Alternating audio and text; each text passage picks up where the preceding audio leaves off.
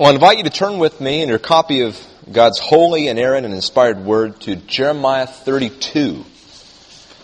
Jeremiah 32.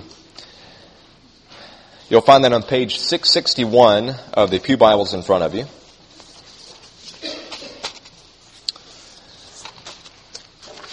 Jeremiah 32, and we're going to be considering uh, this morning verses 36 through 44. Just a, a, brief word about the background of this passage. Anytime uh, we come to a, a, place in the middle of the book, it's good to know where we're at. And as my mom would always tell me, we're behind the preposition. So, um, so what's taking place here? Jeremiah 32. This is taking place sometime in the year 588, 587 BC, and uh, if you're mindful of what was taking place in Israel around that time, you know that this was shortly before the, the city of Jerusalem was finally destroyed and taken over by Babylon, which took place in 587, 586, somewhere around in there. Jeremiah 32 verse 2, the beginning of the chapter, uh, speaks about Babylon actually in the process of besieging the city. So this is going on during the, the time Jeremiah receives this word when we come to verse 36. And this, this word at the beginning of the chapter uh, comes to Jeremiah, and Jeremiah is told to, to buy a piece of land from a cousin, to have everything notarized, and, and to put the deed in a safe place. Now, think about that for a moment. If you're Jeremiah, you receive this word from the Lord to go buy property in the city that's being, as we speak, taking over, uh, taken over by Babylon. You know, I, I, can imagine Jeremiah's thinking, well, what good will this piece of property be uh, whenever Babylon takes it? So Jeremiah is a bit perplexed about this. The city is, is being destroyed, being besieged. What good is the deed he's thinking to himself? So, so what does he do? What, what do we do anytime we're perplexed by the word of the Lord? Well, we go to prayer, don't we? And that's exactly what Jeremiah does. And, and while Jeremiah is praying, uh, the Lord answers him and he gives him a twofold response. And, and the first response, you'll find it in verses 26 through 35. And just to summarize, God there is reaffirming the coming judgment upon his people for their sins. So he's not buying the piece of property in light of the avoidance of judgment. This is going to take place. Babylon's going to continue besieging the city. They're going to take it over. The people are going to be taken away into exile. But that's only the first part of the answer. The second part of the answer is in verses 36 through 44, which we'll be considering this morning. God has reaffirmed the coming judgment, but through the judgment, He reaffirms His promise to bring his covenant people back from Babylon, to restore the city of Jerusalem, and to set his face toward his people for good forevermore.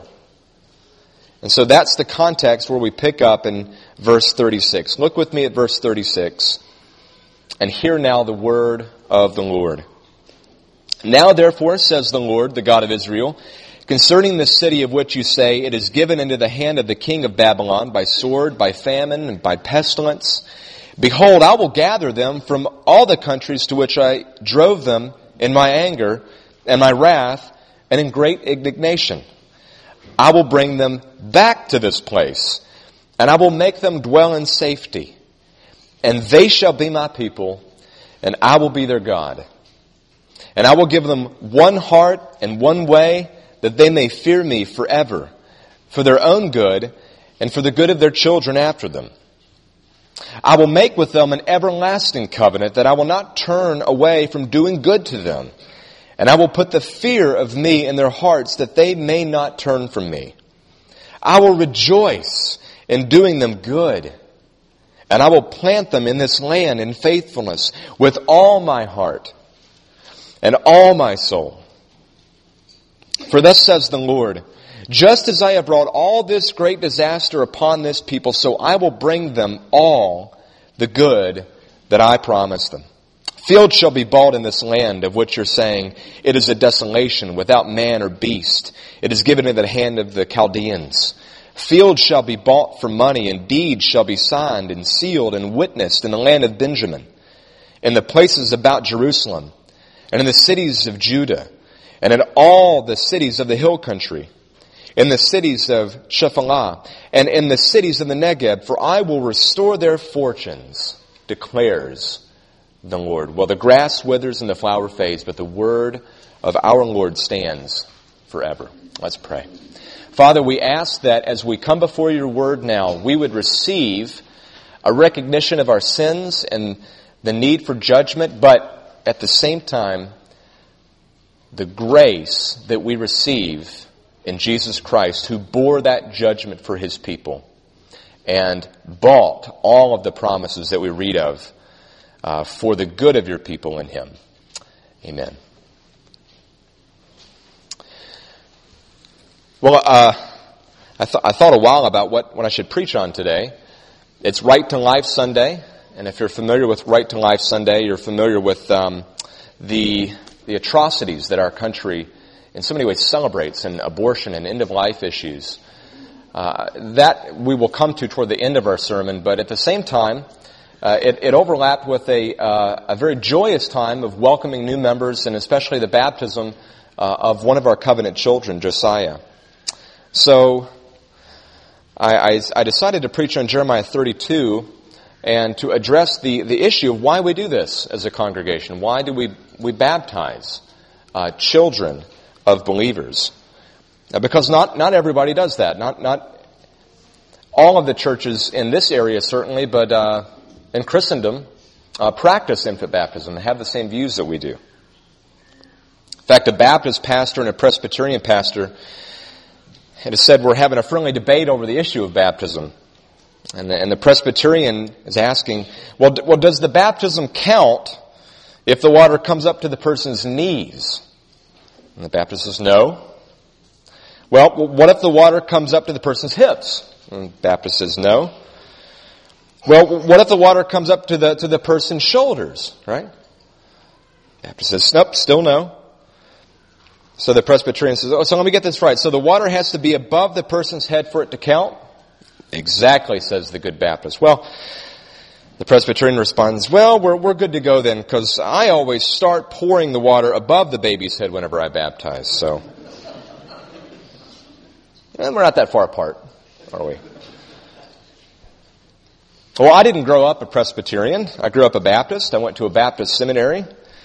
Uh, so I'm very familiar with uh, the differences in views that Christians hold on this. And I, I think really there are three main points of debate, healthy debate, Christ-centered debate, not arguing for argumentativeness sake, but arguing in light of the scriptures, searching the scriptures and seeing what the Word of God teaches us on these issues. But there, I think there are really three main uh, points uh, of debate amongst evangelical Christians. Now, there's a, a variety of different views of baptism.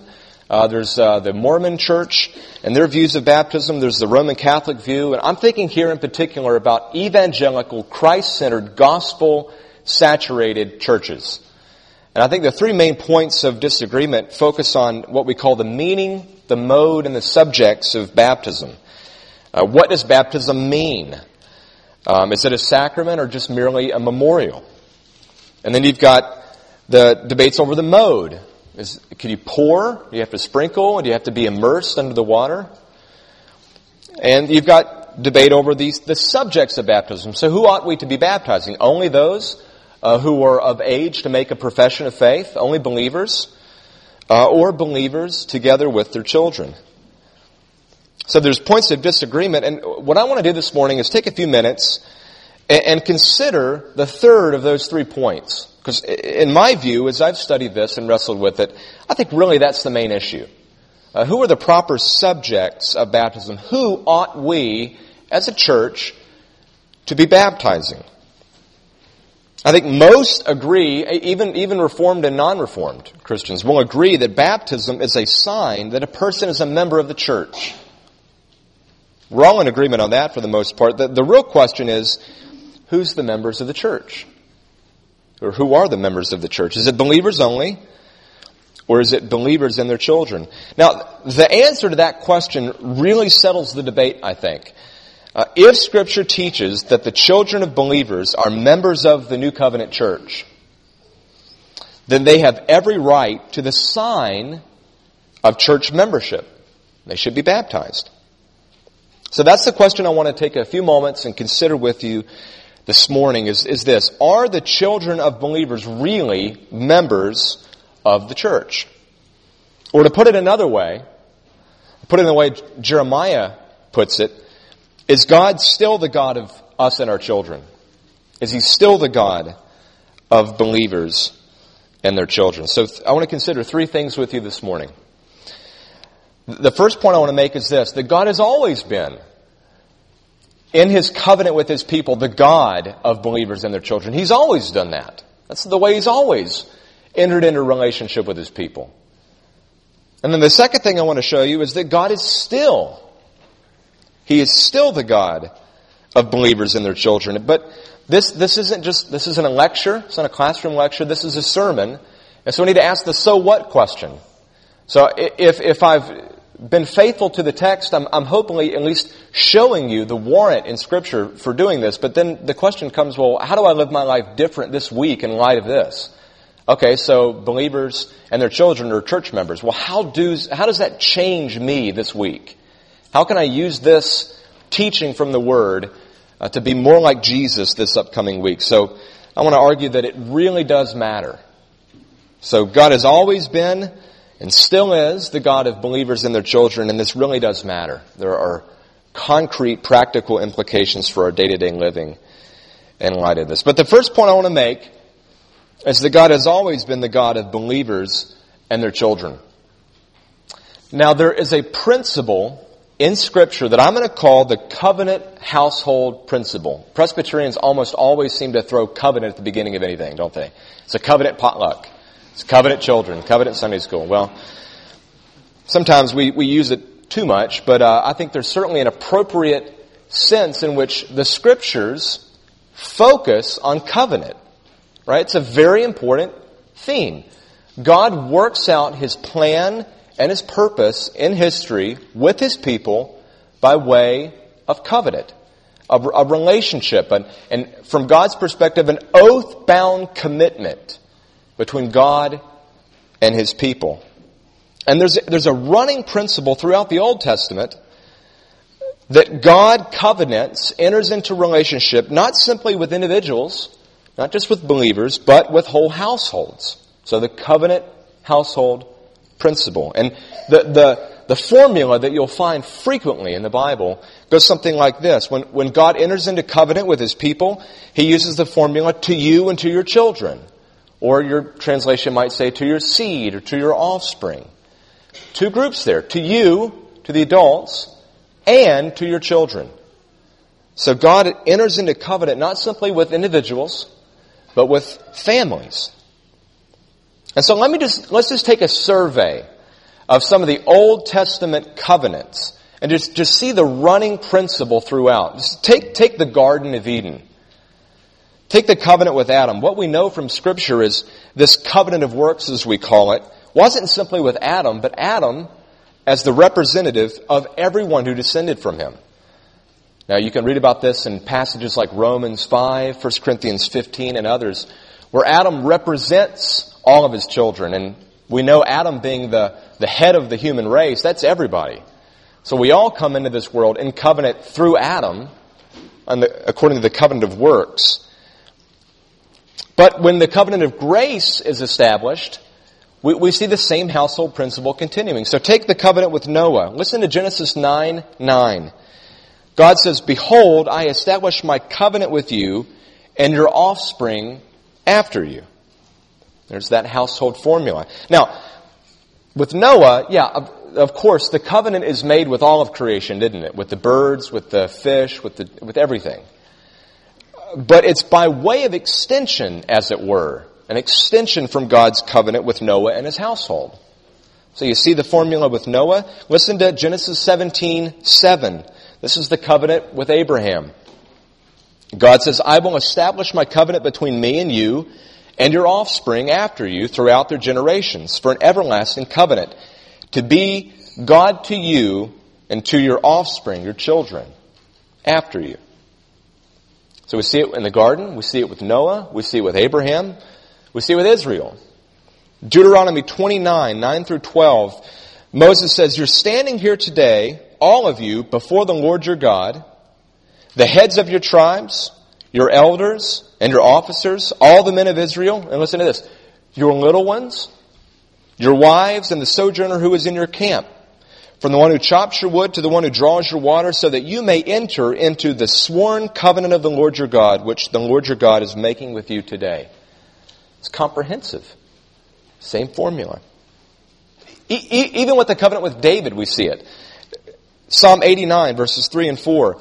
You have said, I have made a covenant with my chosen one. I have sworn to David my servant, I will establish your offspring forever and build your throne for all generations. Now we know that all of this is channeling toward Christ, who is the ultimate seed of Adam, seed of Abraham, the ultimate offspring of David. Yes, no doubt about that.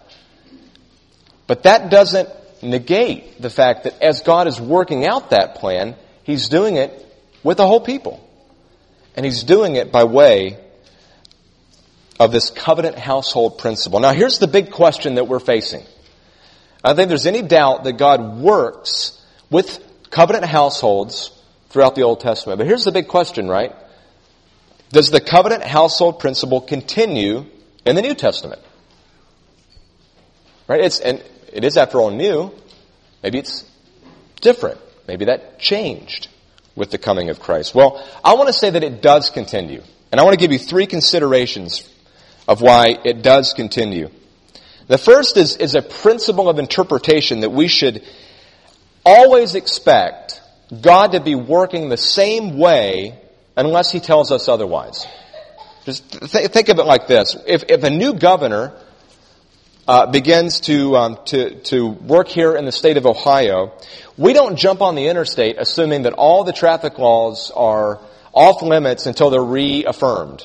Right? You're going to get a ticket in a heartbeat with that.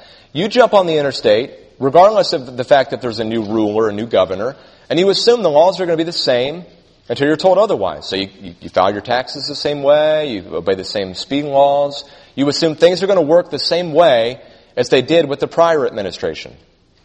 Well, I don't think that's any different in Scripture. When Jesus comes to be king in the new covenant, we don't assume that all bets are off, that everything's now completely different. But the principle of interpretation in Scripture is that we should assume that God is going to continue to work in the way that He has worked for thousands of years with His people, unless God very clearly tells us otherwise. Now, the second point is this the New Testament never tells us otherwise. The New Testament never repeals this covenant household principle. Now, there is certainly expansion in the New Testament, isn't there? Right? No longer is God's, are, are God's people a single nation a single ethnicity, right? We rejoice, all of us in this room probably, maybe, maybe not all of you, I don't know, but uh, certainly the majority of you, aren't you thankful that God's people isn't just simply ethnic Jews? That we are Gentiles in this room. We have been brought in, streaming in, as it were, from every tribe, every tongue, every nation, every people. There is no doubt expansion in the new covenant, but that's very different than contraction. In, in other words, God didn't have to get rid of the households in order to bring in the Gentiles. He still does both. This, this wonderful church that we celebrate as a gift from God is very big. There's room for all kinds of people. There's room for households. And even more compelling, this is the third point, is that this household principle is explicitly repeated, reaffirmed in the Bible. And we see this very clearly from Jeremiah 32. So look with me again at 32. And as we see that God is still the God of believers and their children. So Jeremiah 32, the first point is this. Jeremiah 32 is definitely speaking about the New Testament church here. Look at verse 40. Verse 40. God says, I will make with them an everlasting covenant You see that? He's not speaking here about anything that went before. He's speaking about something he's going to do in the future. And the New Testament tells us that this everlasting covenant is the new covenant. In fact, if you just flip back a few pages, you'll see in Jeremiah 31, that's exactly the word he uses. Jeremiah 31 verse 31, Behold, days are coming, declares the Lord, when I will make a new covenant with the house of Israel. Now, don't get confused. Whenever we say covenant and testament, that's, that means the same thing, same word. The New Testament is the new covenant. It's that covenant that Jesus spoke of uh, whenever he inaugurated the Lord's Supper and so many other places in the New Testament. But just, just the point I want to make is this. Jeremiah 32 is talking about the new covenant. Between 31 and 32, he's referring to the same covenant, the same people Israel, the same formula, I will be their God, they will be my people. The same promises of a new heart and putting the fear of God in his people. And Jeremiah 31 is quoted. It's the longest quotation in the New Testament of the Old Testament is in Hebrews 8. It's quoted again in Hebrews 10. Look at 2 Corinthians 3. Look at the institution of the Lord just everywhere in the New Testament saying the church is the new covenant community. In fact, Paul says in Galatians 6:16, he calls the church the Israel of God. Because when Jesus comes, his people are not simply Jews any longer, but they're Jews and Gentiles. We, at Zion Reformed, are the new covenant people.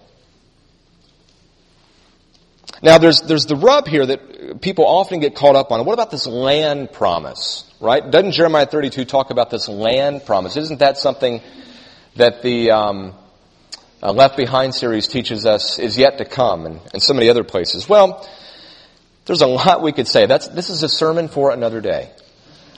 But uh, a couple quick points. Yes, he is talking about the physical land in Palestine. And in fact, he's talking about this being fulfilled 70 years from this point. He's talking about the return from exile. He's talking about Babylon being destroyed, the, the kingdoms switching, and God's people returning. So no doubt there's an immediate fulfillment, but this is, this is a type of something much larger in Scripture. This land promise. The, just to keep it short, the New Testament tells us that the land promise for God's people isn't just a little geographical spot in Palestine. No, brothers and sisters, we are going to inherit the earth.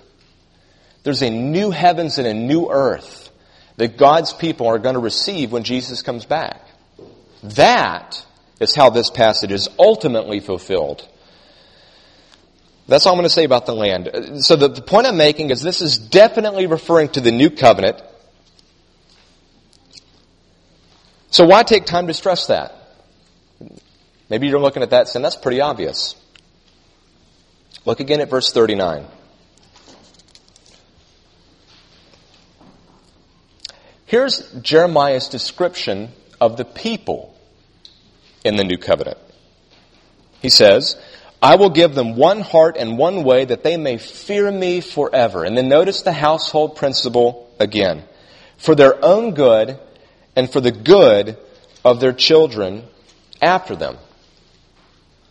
Now this isn't just in Jeremiah 32. If it were only here, if this was the only verse we had, that would be enough, wouldn't it? God doesn't have to repeat himself. He's clear, isn't he? That the new covenant church consists of believers and their children. But just, it's pervasive. Let me just read to you a few other passages that speak about the new covenant and that highlight this principle of households. Isaiah 59:21. As for me, this is my covenant with them, says the Lord. My spirit that is upon you and my words that I have put in your mouth shall not depart from your mouth or out of the mouth of your offspring or children or out of the mouth of your children's offspring. This is generations of God's household principle from this time forth and forevermore. Listen to Ezekiel 37 verse 25. They shall dwell in the land that I give to my servant Jacob, where your fathers live. They and their children and their children's children shall dwell there forever. And David, my servant, shall be their prince forever. Speaking about Christ. Now it's not just in the Old Testament either. here's one from the New Testament. Acts 2.39 as we read earlier. For the promises for you and for your children And for all who are far off, everyone whom the Lord our God calls to himself. Do you see how pervasive it is? We should expect the principle to continue. We're never told that it doesn't continue. It's never repealed, but it's explicitly reaffirmed even when we get to the New Testament. So the conclusion we need to draw from the scriptures is this. God is still the God of us and our children. And, and by the way, this is most helpful for understanding some of these passages in the New Testament. Like how in Acts there's so many of these household baptisms. And why Paul addresses children in the epistles. And, and why Jesus takes up infants in his arms and he blesses them. God is still the God of us and our children. So this is a sermon, it's not a lecture, right? So the question is this, for us, so what? Why does it matter to me? How should I think and feel and act differently now knowing that God is the God of us and our children? Well, let me give you three implications for application. Now, the, the first is, is fairly basic. It's that we ought to baptize our children. That's one practical way we can apply this that we did this morning, in fact. That as members of the church, they're entitled to the sign of that membership. So I think we ought to baptize our children, but that, but that, let's get even more practical. Let me, let me tie this back into what we're recognizing today in, in Right to Life Sunday. Look back at the text for a second. I want you to contrast what God says in verse 39 about how He values children and in how God's people were valuing children at this time. Look at verse 35. Here God is describing the, the wickedness of his own people. He says this, They built the high places of Baal in the valley of the son of Hinnom to offer up their sons and daughters to Molech. What he's referring to there is the practice of sacrificing their children by fire to a, an idol. Now, our culture today does the exact same thing. Now, it's not Molech that they're sacrificing their children to, it's other causes, isn't it? They're other idols. But we need to understand, brothers and sisters, whether they're outside the womb or inside the womb, to destroy a child's life is desperately wicked in God's sight. Look, look at how God describes their act. Though I did not command them, nor did it even enter my mind. The God who knows everything. He's saying, it didn't even, it didn't even enter my mind that they should do this abomination. Now, I, I, don't know every individual in this room. I don't know what your past experience has been. There may be someone here who's, who's been through something like this. There is much grace and forgiveness for even people who've had an abortion. You need to hear that this morning. No one is too sinful for the gospel. Amen? But we need to also understand how sinful such a practice is. Only then can we really see the grace offered in Christ. So, so that's what God's people were, were doing to the children. That's how they were treating and thinking about children. And look at, look at God again in verse 39. I will give them one heart and one way that they may fear me forever for their good and for the good of their children after them. God is valuing children. And so ought we, brothers and sisters. You know, there's a, there's a, a statement in Psalm 22, verses 9 and 10. You, you've probably heard this before. Psalm 22 says, Yet you are he who took me from the womb. You made me trust at your mother's breast. On you I was cast from my birth. And listen to this. From my mother's womb, you have been my God. That's covenant. And God is in covenant with his people even in the womb. And he's, he's not in covenant, he's not in relationship with, he's not seeking the good of fetal tissue. Or he's seeking the good of a, of a human being, of a person that he knit in this womb to have a relationship with. That this person would come out into this world and from youth up be delighting in him and be receiving good from him. So we should be valuing this precious gift of children. But here's the third and last point, and then we're going to close.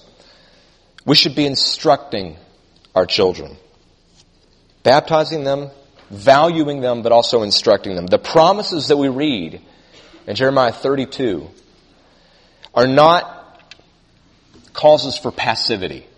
Promises do not entail passivity, they entail proactivity, if anything. Because God has given parents and children such wonderful promises, we should labor expectantly to see them realize these promises for themselves. Now listen, being a part of the visible church doesn't save anybody. You need to hear that. If you're a part of the visible church, that doesn't save you.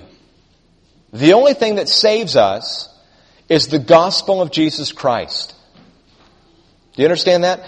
Paul says in Romans that not all Israel is Israel. It's not just the externals. We have to trust in Christ ourselves. But just li- listen to Isaiah 44, 3 through 5, and how he weds the promises of God with the responsibilities of his people. Listen to this from Isaiah 44. He says, For I will pour water on the thirsty land and streams on the dry ground. I will pour my spirit upon your offspring, upon your children, and my blessing on your descendants. And then listen to how they respond. Listen to the responsibility they take up for themselves. In light of the promises, they shall spring up among the grass like willows by flowing streams. This one will say, I am the Lord's. Do you see that? This covenant child is claiming God as his own God. He's making profession. And another will call on the name of Jacob. Another will write on his hand the Lord's and name himself by the name of Israel. So children, you have wonderful, marvelous promises from your covenant Lord.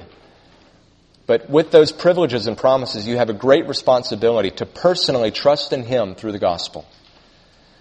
And parents, we have a great privilege of receiving these children who we should value, but we have a great responsibility to train them up in, in a culture saturated with gospel, modeling it for them in the home, bringing them together with God's people to worship and hear the gospel, living it out day in and day out in the mundanes of life, training them up in the way of the Lord. So both children and parents need to hear these promises not as a cause for passivity, but to be active and to be laboring prayerfully, but in light of the promises, expectantly for God to be working for the good of not only us, but for our children as well. So as we close, let me just address those who may be here who, who didn't come up in a Christian household. Maybe you've never been to church. Maybe this is your first Sunday. And you're hearing me talk about all these covenant promises of God and His people, and, and you come from an, an, what we'd call an unchurched background. I want you to know that God's grace reaches through households, but it reaches beyond households as well. Isn't that the wonderful? Listen again to Acts 2.39. For the promises for you and your children, and, and now listen, and for all who are far off. That's people who didn't grow up in the church, who don't have a Christian upbringing, who haven't heard the gospel, who aren't part of the church. The gospel is for them as well. It's for you as well. If you're hearing this sermon and you've never even stepped foot in the church, God says all whom the Lord calls to himself will benefit from this promise. See, there's only one hope for sinners. Whether you are a 10th generation member of the church or whether you've never stepped foot in the church, there's one hope for both of us. One hope, and it's what Jesus Christ has done on the cross. Taking the wrath that we deserve for our sin, so that everything that we receive in Christ through faith would always and only be for the good of us and for our children after us. Let's pray. Father, we give you thanks and we give you praise for the marvelous ways in which you have set your face toward your people for their good. And we thank you for the gift of parents, for the gift of children. We recognize that not everyone in this room has children, but we all have the promise of God in the gospel of forgiveness through Him. And we pray in His name. Amen.